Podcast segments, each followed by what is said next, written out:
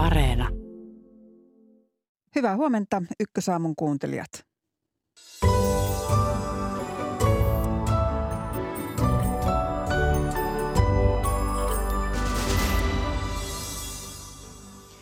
Ukrainan vastarinnan voimistumista Venäjän hyökkäyssodassa on odotettu, mutta voidaanko Hersonin suunnalla puhua jo varsinaisesta vastahyökkäyksestä?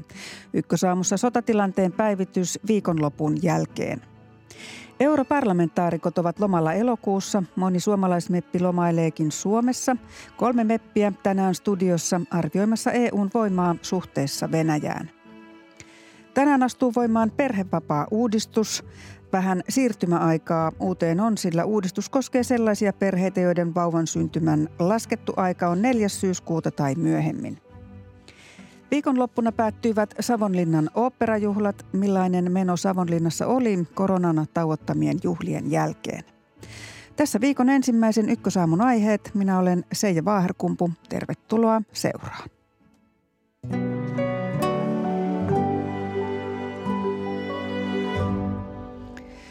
Ukraina valmistautuu satamissaan viljan vientiin sodasta huolimatta. Venäjä on jatkanut viikonloppuna edelleen hyökkäystään.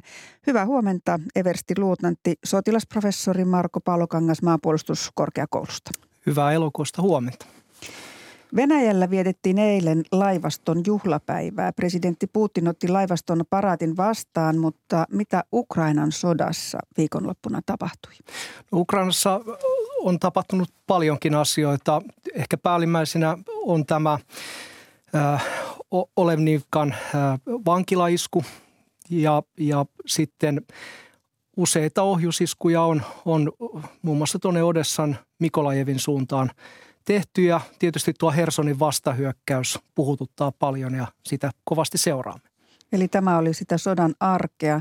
Näistä juhlista vielä tuossa, tuossa Pietarissa Putin puhui jälleen hypersoonisista ohjuksista ja siitä, että Venäjä aikoo ottaa niitä käyttöön lähikuukausina. Mistä tässä on kyse? No niistä hypersonista ohjuksista on Venäjän asevoimien osalta puhuttu hyvin paljon ja, ja aika pitkään. Niitä varsinaisesti ei ole vielä voimallisesti nähty käytössä – jo, joitakin aseita on, on ollut käytössä ja testattu, mutta ehkä sanoisin, että tässä nyt maltti siinä, että kuinka suuri muutos tämän puheen myötä ö, todellisuuteen näyttäytyy, niin se jää vasta nähtäväksi. En välttämättä usko siihen, että ohjukset tulevat voimallisesti käyttöön etenkin Ukrainassa. Se on osa tätä retoriikkaa ja Putinin uhkailua, jolla hän pyrkii vaikuttamaan tietysti ensisijaisesti Ukrainan puolustuskykyyn ja moraaliin, mutta toissijasti myöskin sitten oman kansan uskoon siihen, että tämä niin sanottu erikoisoperaatio, joka on täysimittainen sota, niin jatkuu. Eli pelottelupuhetta muille ja pullistelupuhetta omille. No yhtäältä kyllä ja toisaalta, kuten sanoin, niin siinä on monta eri suuntaa, mihin tämä viesti on suunnattu. Mm. No eilen kerrottiin siitä, että ensimmäinen viljalasti voisi lähteä Odessan satamasta eteenpäin tänään maanantaina. Ne Odessan vedet eivät ole ihan seesteiset, näin voi kai sanoa. Minkälaisia vaaroja, jos laivat tai laiva pääsisi lähtemään, niin siellä on? Siihen liittyy hyvin paljon tekijöitä turvallisuuden näkökulmasta. Ensinnäkin on muistettava se, että Ukraina on voimakkaasti miinottanut ne Odessan Mustanmeren rannat juuri sen takia, että he pystyvät puolustamaan itseään.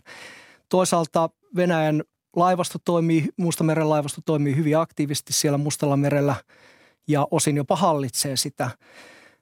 Näihin niin sanottuihin viljalastialuksiin on jo isketty useamman kerran aiemminkin ja siinä on vaikeuksia saada muun muassa miehistöä sinne, koska se on hyvin riski, riskialtis operaatio kuljettaa sitä viljaa sitten, sitten siitä Bosporinsalmen läpi muualle maailmaan. Se ei ole mitenkään ongelmaton ja hyvin vaarallinen, sanoisin näin.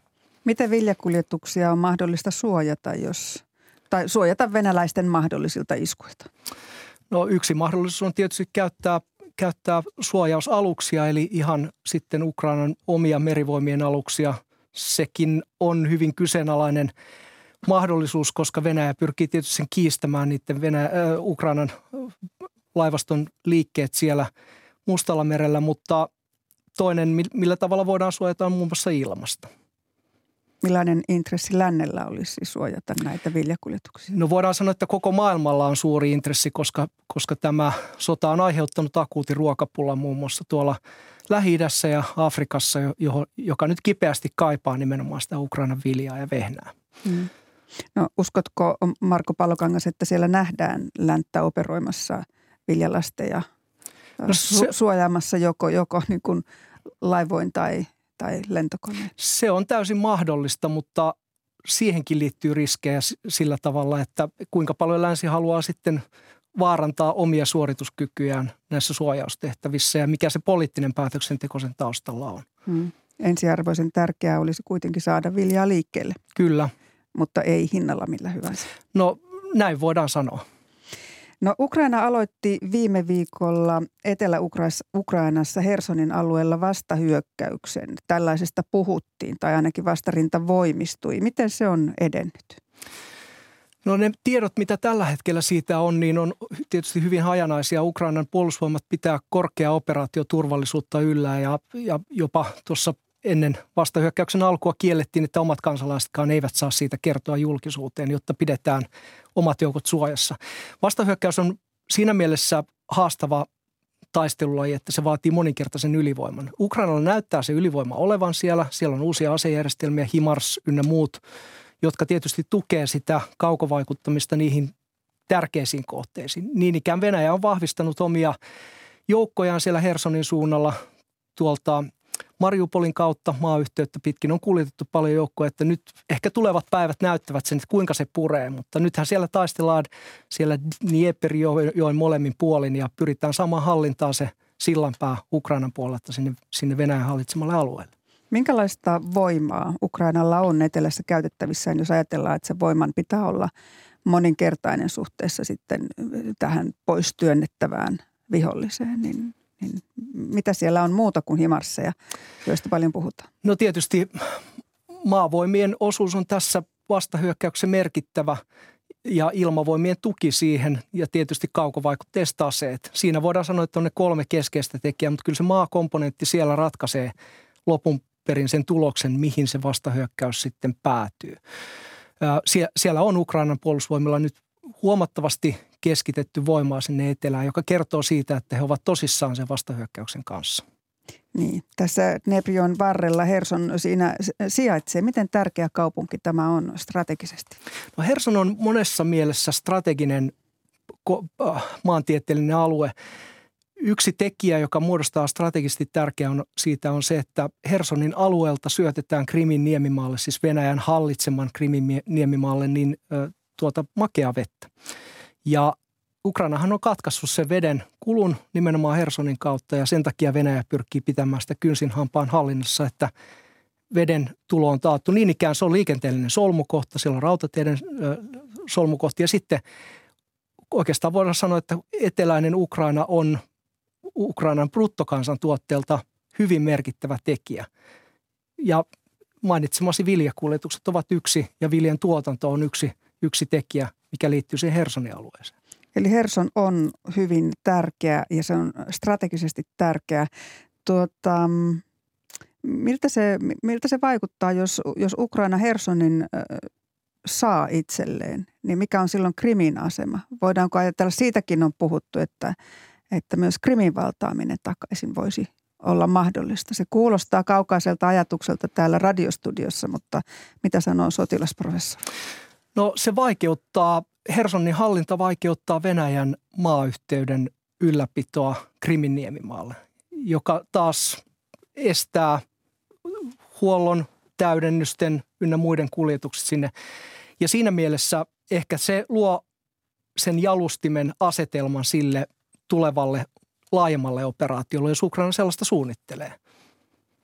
Hmm. Tässä on puhuttu jopa siitä, että Herson, Hersonin alue saattaisi olla syyskuuhun mennessä Ukrainalla takaisin, tai Ukraina itse sanoo näin. Kuinka realistinen tavoite se on? Nyt mennään elokuun alkuun. Siihen realismiin niin mahdollisuudet on toki olemassa sitä kautta, että jos läntinen taloudellinen tuki, henkinen tuki, aseellinen tuki Ukrainalle jatkuu, niin Ukraina pystyy laajentamaan sitä menestystään.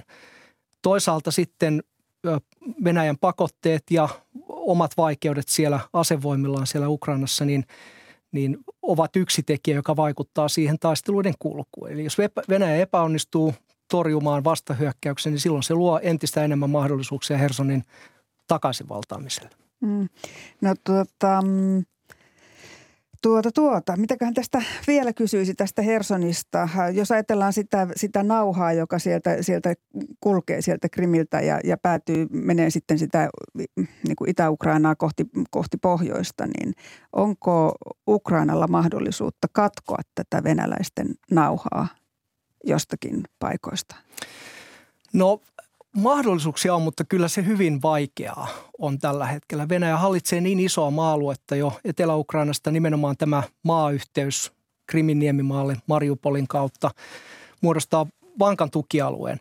Niin ikään se Donbassin alue kokonaan, Luhansk, Donetsk ja siellä olevat joukot, niin, niin Venäjä pyrkii tietysti pitämään kynsihampaan niistäkin kiinni, jotta, jotta tätä maayhteyttä Krimille – ja niitä tukialueita ei menetettäisi.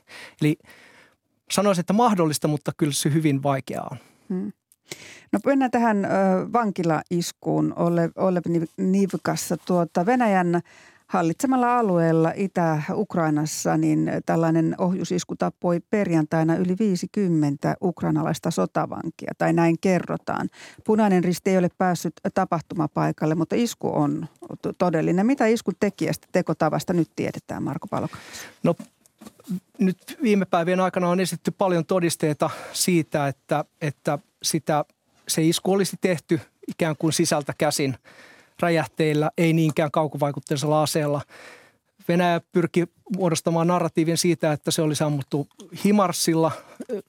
Se on hyvin lyhyen matkan kantaman päässä, noin 15 kilometriä Ukraina hallitsemalta alueelta. Ja en millään tavalla voi uskoa sitä, että Ukraina käyttäisi näitä kalliita kaukovaikutteisia asejärjestelmiä tuollaiseen kohteeseen, semminkin kun siellä on omia sotavankeja. Toisaalta siinä nyt puoli ja toisin syytellään toisia, mutta kyllä, kyllä kaikki todisteet viittaavat siihen, että, että se on Venäjän lavastama, hyvin kömpelösti lavastama isku. Hmm. Öö, mihin sille sitten on pyritty? No yksi viite voisi tähän pyrkimykseen olla se, että pyritään ö, välttämään niitä Asostaalin taistelijoiden näkemiä sotarikoksia ja, ja peittelemään niitä suoraan sanoen likvidoimalla ne vangit pois. Ja toisaalta he olisivat saaneet sankarin vastaanoton Ukrainan puolella, jos heidät olisi sinne palautettu, niin sitäkään Venäjä ei tietenkään halua, vaan pyrkii sen välttämään. Mm. Sankarivainajia siinä mielessä tehtiin lisää. Ikävä kyllä. Tuota, taistelut jatkuvat Itä-Ukrainassa ja Britannian puolustusministeriön tuore arvio kertoo, että Venäjän armeija on tukeutunut Itä-Ukrainassa yhä enemmän palkkasotilaista koostuviin Wagner-joukkoihin ja antanut niiden vastuulle osia rintamasta. Miksi Venäjä tarvitsee Wagneria Itä-Ukrainassa? No tämä Evgeni Prigozhin johtama Wagner Group on, on suoranainen jatke Venäjän asevoimien toiminnalle, vaikka siitä paljon on puhuttu ja sitä myöskin Putin on pyrkinyt kiistämään, että Wagneria käytettäisiin sotatoimiin. Siihen on monta tekijää. Pyritään luomaan etäisyyttä siihen, siihen omaan toimintaan. Tarvittaessa voidaan kiistää – että Venäjällä ei ollut mitään tekemistä tämän kanssa. Se on yksityinen yritys, joka tekee sotarikoksia ja pyr- pyr- pyritään sitä kautta kiistämään ne. Toisaalta Wagner pystyy vapauttamaan niitä Venäjän asevoimien taistelijoita esimerkiksi juuri tuonne Hersonin suuntaan. Siinä on monta tekijää. Ja sodan yksityistäminen hän on ikiaikainen keino. Se vaan nyt näyttäytyy Venäjän asevoimien käytössä tai käyttämällä Wagneria tällä tavalla. Entä mitä sanot vielä Valko-Venäjästä? Venäjä iski Ukrainan pääkaupunki Kiovasta koilliseen sijaitse, sijaitsevalle Chernihivin alueelle myös viikonlopun aikana. Ja Ukrainan armeija arvioi, että 20 ohjusta laukaistiin Valko-Venäjältä. Ja Ukraina on syyttänyt tästä valko mutta valko ei ole ollut kovin halukas sotatoimiin osallistumaan, ainakaan omilla joukoillaan, sallinut venäläisten ehkä kulkea, mutta mikä on valko rooli? No fakta on se, että valko muodostaa tällä hetkellä hyvin tärkeän tukialueen etenkin Venäjän kaukovaikutteisille aseille, näille ohjuksille ja lentotukikohdille, jota kautta Venäjä pystyy lyhyemmän matkan päästä vaikuttamaan sinne Ukrainaan. Siinä mielessä valko ei ole osaton osa tätä kriisiä ja sotaa, vaan se on ihan, ihan selvästi muodostanut Venäjälle tuen. Toisaalta valko on niin riippuvainen Venäjästä tällä hetkellä, että he, mä, mä uskon, että heillä ei paljon Lukasenkalla paljon mahdollisuuksia kiistää sitä Venäjän tarvetta käyttää valko maaperää. Kiitos näistä arvioista everstiluutnantti Marko Palokangas. Kiitoksia. Ja sotaan liittyvillä aiheilla jatketaan nyt Euroopan parlamentin näkökulmasta. Venäjä-pakotteiden vaikutukset näkyvät myös energiapulana ja useissa jäsenmaissa kaavaillaan syksyksi isoja energiansäästötalkoita. Hyvää huomenta europarlamentaarikot Elsi Katainen, keskusta ja uudistuva Eurooppa. Huomenta. Ville Niinistö, Vihreät ja Vihreät. Huomenta. Ja Sirpa Pietikäinen, Kokoomus ja EPP. Ja tervetuloa. Hyvää huomenta. Minkälaista talvea te odotatte Eurooppaan energiapakotteiden, energiapulan ja sodan vaikutuksesta? Elsi Katainen oli tässä ekana listalla, niin saa myös ekana vastata. Talvesta tulee varmasti hyvin, hyvin vaikea. On odotettavissa, että kaasun hinnan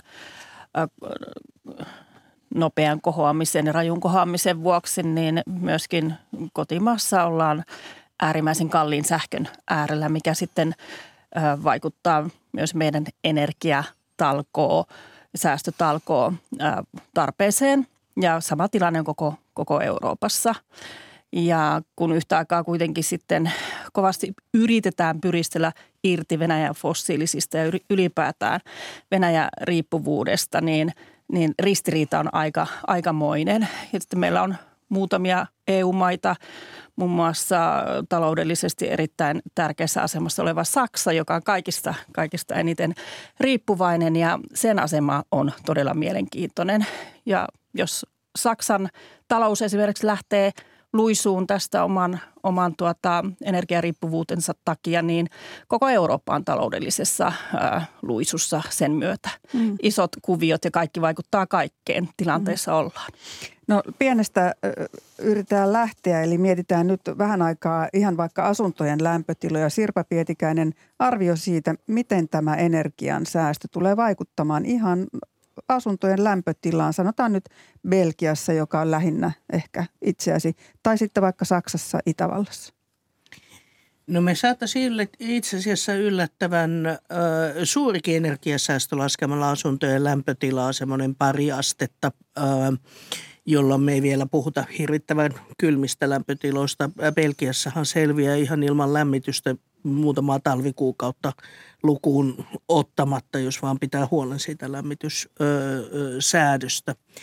Ja sitten jos me samaan aikaan aloitettaisiin hyvin reippaasti, kun meillä on nämä Renovate Europe eli remontoi Eurooppa-rahat, niin niin tämä energiatehokkuusremontoinnit kiinteistöissä, jotka kuitenkin kuluttaa 40 prosenttia energiasta, ja samalla lisättäisiin sinne aurinkopaneelit, uusiutuva energia. Kannattaa muistaa, että se hinta on vakaata toisin kuin tämmöinen kiristyksen kohteena oleva fossiilinen, joka voi heitellä.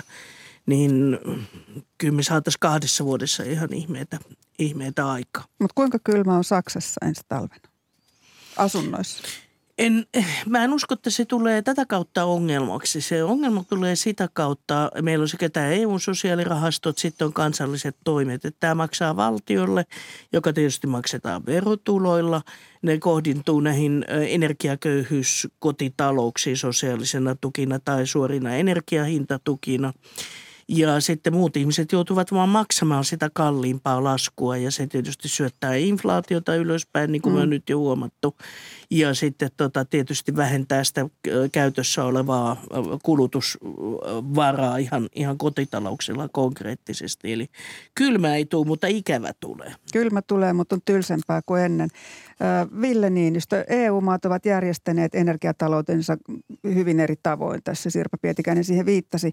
Toiset on riippuvaisempia Venäjän kaasusta kuin toiset ja sitten toiset on vähemmän riippuvaisia. Mutta missä maassa tämä vaikutus nyt sitten, jos näihin talkoisiin, säästötalkoisiin kunnolla ruvetaan, niin missä se tuntuu? No Suomi on niiden maiden joukossa, jossa on vähiten kaasuriippuvuutta, eli vaikka meidän kaasu on tullut lähes kokonaan Venäjältä, niin meillä on mahdollisuus saada LNG-kaasua Baltian terminaalin kautta ja, ja Viron kanssa on tämä yhteislaiva ja, ja meidän osuus on niin pieni, että Suomessa se pystytään korvaamaan melko kivuttomasti. Mutta kyllä ne kaasuriippuvaisimmat maat Euroopassa on siellä Saksa, Italia äh, akselilla. Espanjakin käyttää paljon kaasua, mutta sille kaasu tulee LNG-terminaalin kautta lännestä ja, ja, ja arabivaltioista, joten äh, Saksa ja Italia on tässä avainasemassa ja Itä-Euroopassa on myös maita, jotka on kaasuriippuvaisia, mutta he ovat poliittisesti, kuten Puola, jo päättäneet luopua kaasusta. Eli tässä on Puolan jo, rooli on aika jännä, että Puolahan haluaa näyttää, että, että turvallisuuspoliittisista syistä ja Venäjä kritiikkinsä takia, niin he ovat valmiita ajamaan kaasua alas nopeasti. Mutta siellä on, siellä on erilaisia haasteita. Se, se, se, mikä tässä tapahtuu, on se, että Putin käyttää viimeistä valtahetkeään suhteessa länteen ja Eurooppaan kiristääkseen meitä Venäjä manipuloi kaasuhintaa jo vuosi ennen Ukrainan sotaa ja, ja jatkaa sitä tässä nyt sitten sodan aikana ja meidän pitää nyt päästä tästä fossiiliriippuvuudesta eroon, koska se on myös sitten turvallisuuspolitiikkaa samalla kuin ilmasto kiittää. Et, et sanotaanko näin, että viiden vuoden sisällä me pystytään tekemään jo hyvin vahvasti uusiutuviin ja päästöttömiin lähteisiin no, no, nojaava sähköjärjestelmä, korvaamaan kaasu lämpöpumppuinvestoinnilla energiatehokkuudella siellä taloissa, teollisuudessa tulee vihreää vetyä ja, ja tämä on Euroopalle niin kuin valtava teollinen panostus, teknologiapanostus, luo meille työpaikkoja, mutta mut seuraava talvi, ensi talvi tulee olemaan haasteellinen sen takia, että en mä usko, että kuluttajille vyörytetään näitä kustannusvaikutuksia, mutta ne menee jonkun verran teollisuudelle, mutta epäsuorasti suurin haaste on siis inflaatio ja, ja sieltä tuleva taantumariski. Okei, okay. eli se vaikuttaa talouden kautta. Tässä tuli tosi monta asiaa nyt kahdessa vastauksessa, mutta mä koitan jotakin, jostakin saada kiinni. Eli, eli tota, siinä oli muun muassa tämä, että Euroopan on hyvin tärkeä vähentää energiariippuvuutta Venäjästä. No millä tavoin Elsi Katainen tässä nyt suhtaudutaan ikään kuin myönteisesti ympäri Eurooppaa siihen, että, että pakotteita tulee ja, ja säästetään ja kestetään inflaatiot ja muut. Mutta miten on edetty tässä varsinaisessa tavoitteissa, jonka Ville Niinistö hahmotteli viiteen vuoteen, että sitten tämä enää ei olisikaan puheenaihe edes venäläinen energia? No kyllähän siinä on tehty tosi paljon jo tähän mennessä. Toki ollaan vasta, vasta alkumatkassa, mutta hankkeen koko luokkahan on todella massiivinen. Ollaan eurooppalaisittain niin, niin riippuvaisia oltu Venäjän fossiilisesta. Öm, onneksi pohjalla oli kuitenkin tämä vihreä siirtymä jo ennen sotaa, joka sitten, mm-hmm. joka sitten on luonut pohjaa ja sellaista oikeanlaista asennoitumista koko tähän vihreän siirtymän ja, ja tuota, fossiilisesta irtautumisen johdosta. Öm, nämä yhteiset Green Dealinkin pohjautuvat suunnitelmat on ollut hyviä. Niitähän 14 isoa lakipakettia nyt ollaan juuri käsittelemässä. Ne on toteutumassa ja todentumassa siis ihan käytäntöön lähivuosina.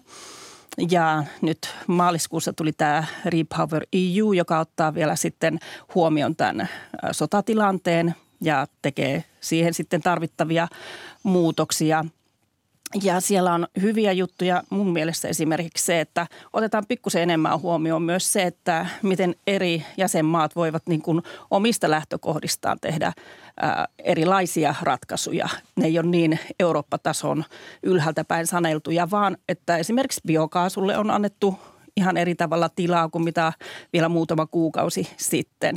Ja nythän keskustelussa muun muassa ollaan myönnetty se, että turpeen käyttö on edelleen niin kuin välttämätöntä, jotta me päästään kansallisesti suomalaista yli tästä tilanteesta. Mm. Joten tällainen jouston mahdollisuus on, on niin todella tärkeää mm. ja, ja vielä on paljon tietysti tehtävää.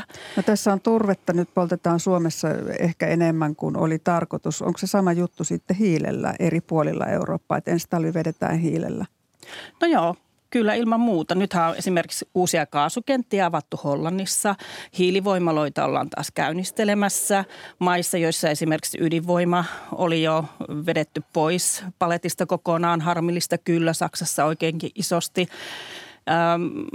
Suomalaista voidaan olla tyytyväisiä siitä, että meillä on niin laaja ja hyvä tämä paletti sillä tavalla, että ei olla niinkään – Venäjän, Venäjästä enää riippuvaisia.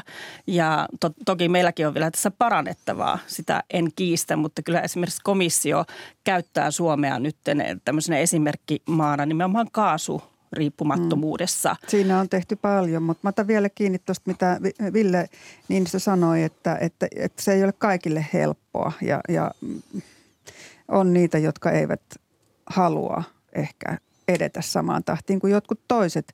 No se on Saksassa vaikeata, se on Etelä-Euroopassa vaikeaa, Unkari haraa vastaan. Sirpa Pietikäinen, mitä näille pitäisi tehdä, näille vastaanhangottelijoille?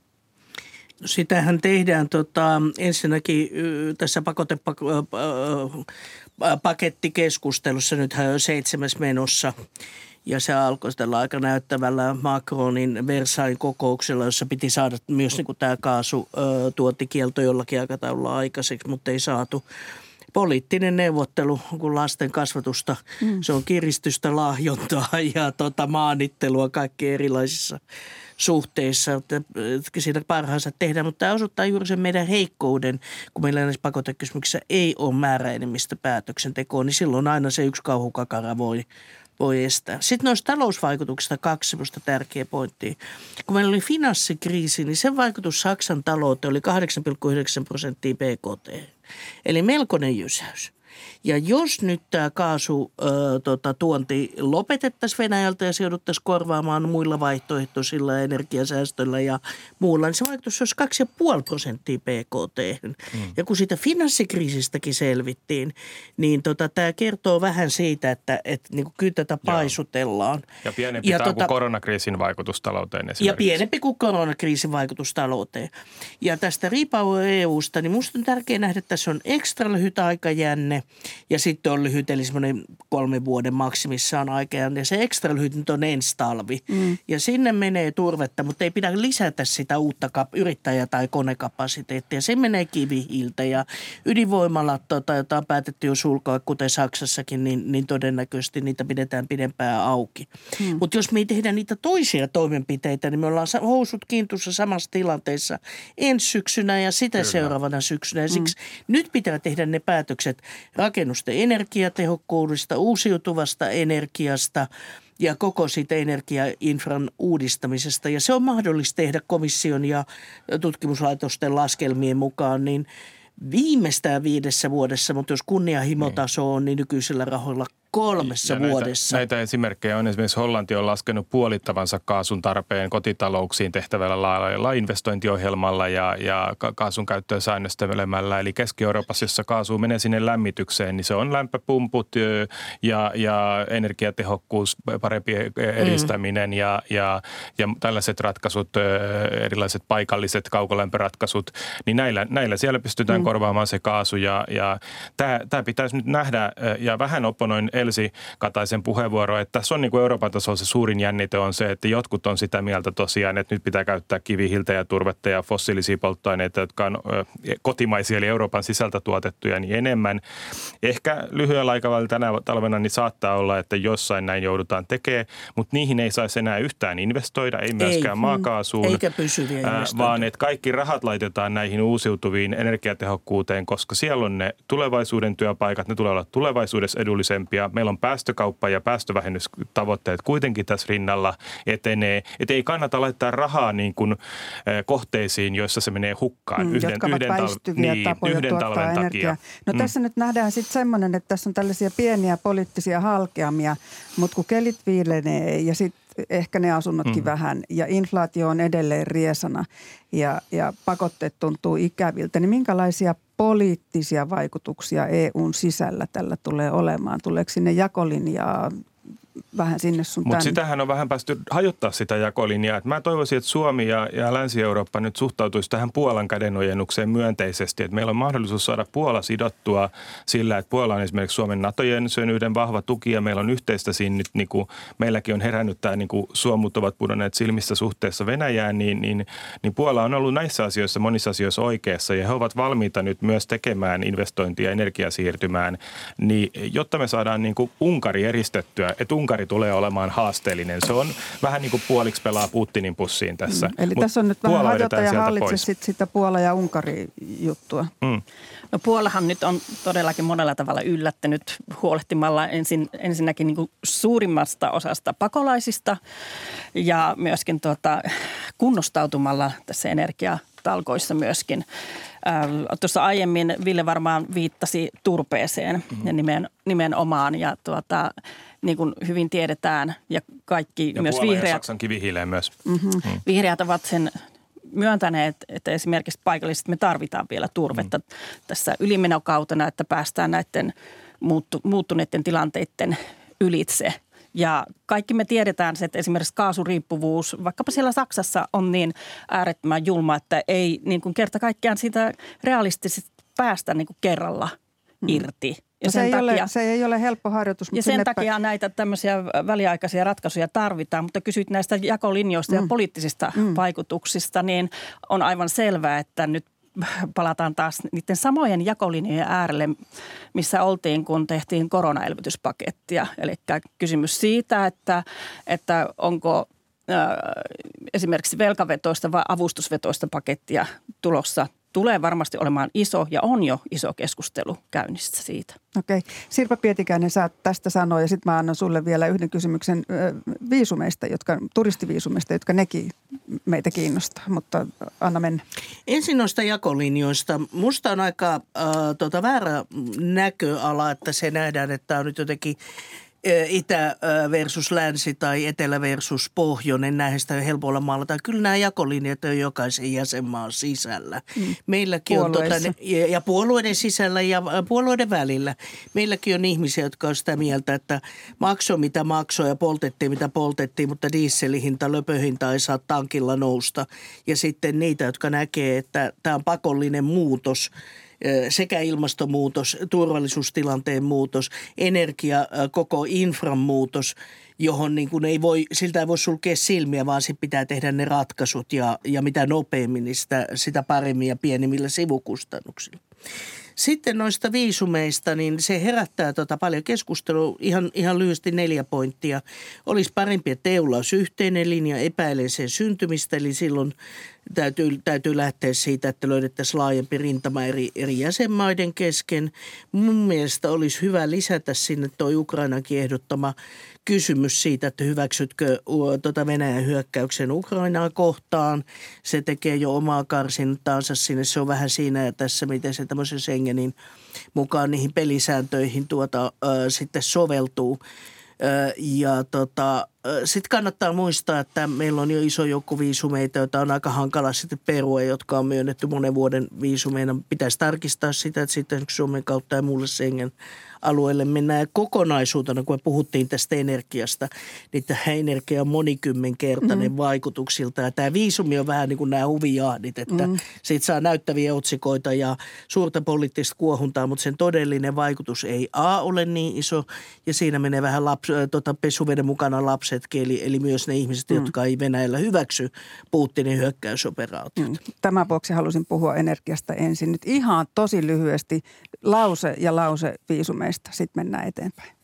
Elsi, niin, nyt varmaan ollaan tilanteessa, että jolloin ympäri Eurooppaa myös kansalaiset näkee sen, että ei pelkästään Putinin sota, että myös venäläiset ovat siitä itse vastuussa ja sen takia turisti, turisti viisumien rajoittaminen on minusta asia, joka esimerkiksi Suomen hallituksen pitäisi hyvinkin äkkiä tehdä päätös, päätös siitä. Tietysti sukulaiset niin. perhesuhteet siis voivat olla poikkeus Pitää muistaa, tästä. että kaiken takana että kaikkein suurin uhka on se, että Putinin sotapolitiikka jatkuu ja meidän pitää viedä siltä pohja ja Venäjän taloushan tulee laskea yli 10 prosenttia PKT jo tänä vuonna, mutta Putin on valmis laittaa kaiken arvoaltansa peliin voittaakseen lisää Ukrainassa. Joten kyllä niin kuin tällainen, että me, nyt Venäjä on syökkäyssotaa käyvä maa ja silloin turisti meidän myöntämisessä pitäisi kyllä olla huomattavasti tarkempi, eli vaan keskittyä sitten erityistapauksiin, eli toisin ajattelijoihin, oppositioon ja, ja sukuluissuhteisiin, jos niitä sallitaan. Eli laitetaan Venäjä tiukalle, koska Ukrainan itsenäisyyttä pitää puolustaa. Kiitos Ville Niinistö, Esi Katainen ja Sirpa Pietikäinen. Kiitoksia. Kiitos. Ja studiossa istuu sosiaali- ja terveysministeri Hanna Sarkkinen. Hyvää huomenta. Hyvää huomenta. Sinun kanssasi puhutaan perhevapaa-uudistuksesta, mutta otetaan kiinni näistä viisumeista. Aikatauluasioita. Milloin hallitus käsittelee tätä venäläisten turistiviisumiasiaa? En osaa sanoa päivämääriä. Varmaan ensin täytyy odottaa, että on virkaselvitykset valmiina siitä, että mitkä on juridiset edellytykset, mitkä on EU-näkökulmat, niin kuin tässä edellisessä keskustelussa puhuttiin. Tässä on EU-ulottuvuus, Schengen-ulottuvuus. Ymmärrän, että tämä keskustelu käy kuumana, mutta tietysti valmistelu täytyy tehdä huolellisesti ja eri näkökulmat huomioida ja odotamme sieltä ulkoministeriöltä nyt selvitystä. Mm, onko itsellesi kantaa tähän viisumiasiaan? Uh, no ehkä sanoisin, että odotan se selvityksen ensin, että miltä se näyttää. Tämä on myös, että tämä ei ole ehkä täysin mustavalkoinen asia, kuten tässä edellisessä keskustelussa todettiin, niin on otettava huomioon, että on näitä perhesuhteita, joita täytyy ylläpitää. Pitää mahdollistaa, että toisia ajattelijat Venäjältä pääsee Eurooppaan, joten kyllä ymmärrän sen, että, että tämmöistä niin kuin linjan tiukennukselle on kysyntää ja tarvettakin, mutta sellaista ehdotonta linjausta en ehkä itse olisi valmis tekemään, koska kyllä esimerkiksi tämä iso Suomessa asuva venäläisvähemmistö, niin kyllä heidän perhesuhteidensa ylläpito täytyy mahdollistaa ja, ja täytyy nämä ihmisoikeuspuolustajien ja opposition ö, mahdollisuus päästä Venäjältä pois taata myös jatkossa. Mm. Toivoisin, että saataisiin ennen kaikkea eurooppalainen ratkaisu, mutta jos sellaista ei ole näköpiirissä, niin toki meidän täytyy sitten kansallisesti ja mm. ehkä kumppanimaiden kanssa hakea yhteistä linjaa. Tästä aikataulusta vielä siis nyt odotetaan ulkoministeriön selvitystä. Onko, se, onko sillä sinun mielestäsi kiire tällä asialla? Pitäisikö tämä saada pois keskustelusta? No kiire on tietysti suhteellinen käsite, että niin kuin tässä edellisessä keskustelussakin todettiin, meillä on viisumeita, jotka on voimassa pitkään, eli eihän tämä ole sellainen asia, joka ratkaistaan jotenkin käden käänteessä, ja toisaalta ne myönnettävien viisumien määrä on ymmärtääkseni jo kääntynyt aika lailla laskuun, äh, mutta totta kai äh, ratkaisuita pitää tehdä mieluummin ennemmin kuin myöhemmin. Ja mikäli siihen ei sitten eurooppalaisella tasolla kyetä, niin sitten täytyy selvitysten perusteella varmaan kotimaisesti päätöksiä tehdä. Odotetaan selvitystä äh, ulkoministeriöstä. Puhutaan nyt perhevapaa-uudistuksesta. Sen suhteen ei tarvitse enää odottaa, kun oikeastaan syyskuuhun, niin sitten se, sitten se alkaa pyöriä. Tuota, eli äh, Uudistus astuu voimaan tänään, mutta se koskee perheitä, joiden laskettu aika synnytykseen on neljäs päivä syyskuuta tai sen jälkeen. Hanna Sarkkinen, sosiaali- ja terveysministeri, mikä on olennaisin muutos uudessa tavassa jakaa ja käyttää perhevapaita verrattuna aiempaan? No ensinnäkin olennaista on se, että perheille mahdollisten ansiosidonnaisten perhevapaapäivien määrä lisääntyy ö, noin kahdella kuukaudella. Ja olennaista on se, että lisääntyy vanhempien välinen tasa-arvo, mutta myös erilaisten perhemuotojen välinen tasa-arvo. Ja tietysti yksi keskeinen tavoite, mikä tällä uudistuksella on, on se, että erityisesti isät ja miehet käyttäisivät enemmän perhevapaita ja tämä pidennys kohdistuu hyvin pitkälti sinne miehille, mutta ei myöskään lyhennä äidelle mahdollista perhevapaa pituutta nykyisestä. No mikä uudistuksessa ohjaa vanhempia – jakamaan perhevapaita aiempaa tasaisemmin, jos tasa-arvo tässä on se tavoite? No tietenkin se ihan lähtökohta, että molemmilla vanhemmilla on samanlainen oikeus. Eli jatkossa meillä on raskausraha, joka on sille synnyttävälle äidille, ja sitten sen lisäksi on molemmille samanlainen 160 päivän vanhempain vapaa rahajakso.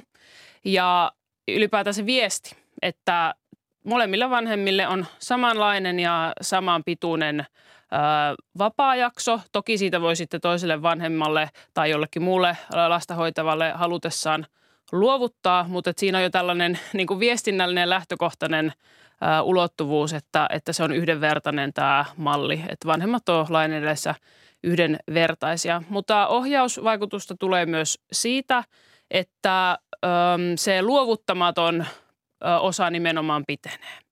Eli se, mitä isä ei voi luovuttaa pois itseltään, pitenee ja jos isä sitä ei käytä, niin sitten se ikään kuin häviää, se jää silloin käyttämättä. Mm. Niin kyllähän mm. se kannustaa pitämään sen. Eli silloin sitä ei käytä kukaan muukaan. Tuota, muuttuuko tässä äidin tai isän asema jollain tavoin? No kyllä itse ajattelen, että tämä erityisesti vahvistaa miesten ö, isyyttä – ja miesten oikeutta ja mahdollisuutta olla kotona pienen lapsensa kanssa ja sitä kautta luoda hyvää suhde siihen omaan lapsensa jo silloin niinä tärkeinä ensimmäisinä kuukausina ja vuosina. Mutta tietysti tavoitteena on myös vahvistaa naisten työmarkkina-asemaa sitä kautta, mikäli me saavutetaan tämmöinen tilanne, että on normi – että myös isät ja miehet voivat pitää pidempiä perhevapaajaksoja. Silloin ikään kuin tämmöinen äitiriski tai vanhemmuusriski, jos ajatellaan, että tämmöistä on, on niin kuin nähty tai työnantajat on ajatellut, niin se ei kohdistu enää vain naisiin, vaan se kohdistuu ikään kuin miehiin myös, koska jos normiksi – muodostuu se, että myös miehet näitä perhevapaita enenevissä määrin pitävät ja sillä voi olla sitten naisten työmarkkina-asemaa parantava vaikutus. Mutta kyllähän tämä vahvistaa pikkulapsiperheiden toimeentuloa, koska se ansiosidonnaisten päivien määrä kasvaa, jolloin tarve – käyttää kotihoidon tukea vähenee. Ja kuitenkin kotihoidon tuki on tasoltaan paljon matalampi kuin nämä ansiosidonnaiset mm. etuudet. Mm. No työmarkkinat, kun tässä nyt mainittiin, niin Hanna Sarkkinen, mikä on sinun käsityksesi siitä, että miten eri aloilla on otettu perhevapaa-uudistus vastaan jo sopimusten tasolla? Onko tajuttu reagoida? No siinä on vähän vaihtelua.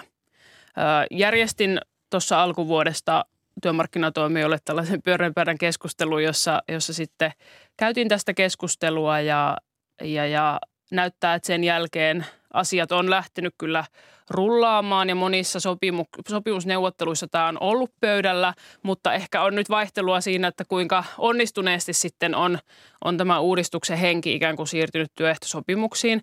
Eli monissa työehtosopimuksissa on sovittu, että saa palkallista vanhempainvapaita tiettyjä päiviä. Ja näissä vanhoissa sopimuksissa se on ikään kuin heijastanut tätä vanhaa mallia sillä tavalla, että äidille on ollut enemmän näitä palkallisia päiviä kuin, kuin sit isille, eli se on ollut sukupuolisidonnainen ja tietysti nyt uuden mallin hengen ja tavoitteiden mukaista oli se, että molemmille vanhemmille oli ja miehille ja naisille oli sukupuolesta riippumatta saman verran – palkallisia perhevapaapäiviä työehtosopimuksissa.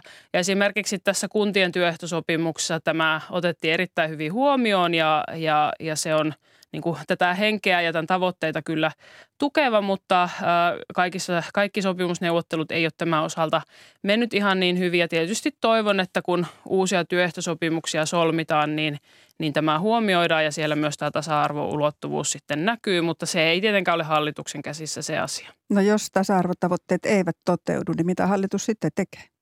No jos tasa-arvo tavoitteet ei toteudu, niin sitten tietenkin voidaan miettiä, että halutaanko sitten tehdä jotain – muita muutoksia tähän malliin, mutta toisaalta kun me katsotaan menneitä kokemuksia ja myös muiden maiden esimerkkejä, niin aina kun on pidennetty tätä miehille tai isille tarkoitettua luovuttamatonta vanhempainvapaaosuutta, niin se on aina lisännyt sitä käyttöä. Että okei, ei varmaan semmoiseen sataprosenttiseen käyttöön päästä, eikä se, ole, eikä se ole välttämättä oletuskaan, mutta se, että mennään oikeaan suuntaan, niin mä kyllä uskon, että näin tulee, tulee käymään. Mutta se riippuu toki niistä... perheiden valinnoista ja, ja työmarkkinoilla ja työpaikoilla asenteista esimerkiksi, miten suhtaudutaan siihen, että isät käyttää pidempiä, pidempiä vapaita. Että kyllähän tässä semmoista tiettyä asennemuutosta ää, myös tarvitaan ja mä uskon, että tämä laki myös toisaalta tukee sitä lähettämällä viestin tasa-arvoisesta vanhemmuudesta. Mm, se, se on se viesti. No tälläkin uudistuksella on hintalappu ja tässä nyt on kaikenlaista taloudessa menossa, inflaatiota ja, ja sota vaikuttaa ja sitä ja tätä, niin, niin mikä on uudistuksen hintalappu valtiolle? No uudistuksen hintalappua on hyvin vaikea laskea sen takia, että se riippuu täysin siitä, että mikä on se toteuma, eli kuinka paljon isät innostuu niitä vapaitaan – käyttämään ja tämän uuden mallin luomia mahdollisuuksia. Eli, eli mitään, että se oli tässä ää, lakiesityksessä arvioitu 80 miljoonaksi se vaikutus, mutta se, että mikä se sitten lopulta on, niin nähtäväksi jää. Ja tietysti ne kustannukset jakautuu työnantajien, palkansaajien ja, ja valtion niin kuin välillä, uh, mutta mitä enemmän miehet innostuu vapaita käyttämään, niin sen isommat ovat kustannusvaikutukset. Mutta sitten toisaalta on ajateltava myös sitä positiivista vaikutusta, että me nähdään, että syntyvyys on Suomessa ollut laskustrendissä ää, aika lailla tässä 2000-luvulla. Toki nyt on vähän myönteistäkin virettä ollut viime vuosina, mutta kuitenkin se on se iso kuva. Niin jos me pystytään vahvistamaan pikkulapsiperheiden hyvinvointia ja, ja myös taloudellista tilannetta, niin sillä voi olla toivottavasti tähän syntyvyyteenkin myönteinen vaikutus. Ja kuitenkin tämä väestökehitys on Suomen talouden kannalta aivan ratkaisevan tärkeä. Eli, eli sen lisäksi, että puhutaan näistä suorista talousvaikutuksista, niin on tärkeää mun mielestä puhua myös näistä pitkän tähtäimen talousvaikutuksista. Hanna Sarkkinen, kiitos näistä tiedoista ja arvioista ja kiitos vierailusta Ykkösaamussa. Kiitos paljon.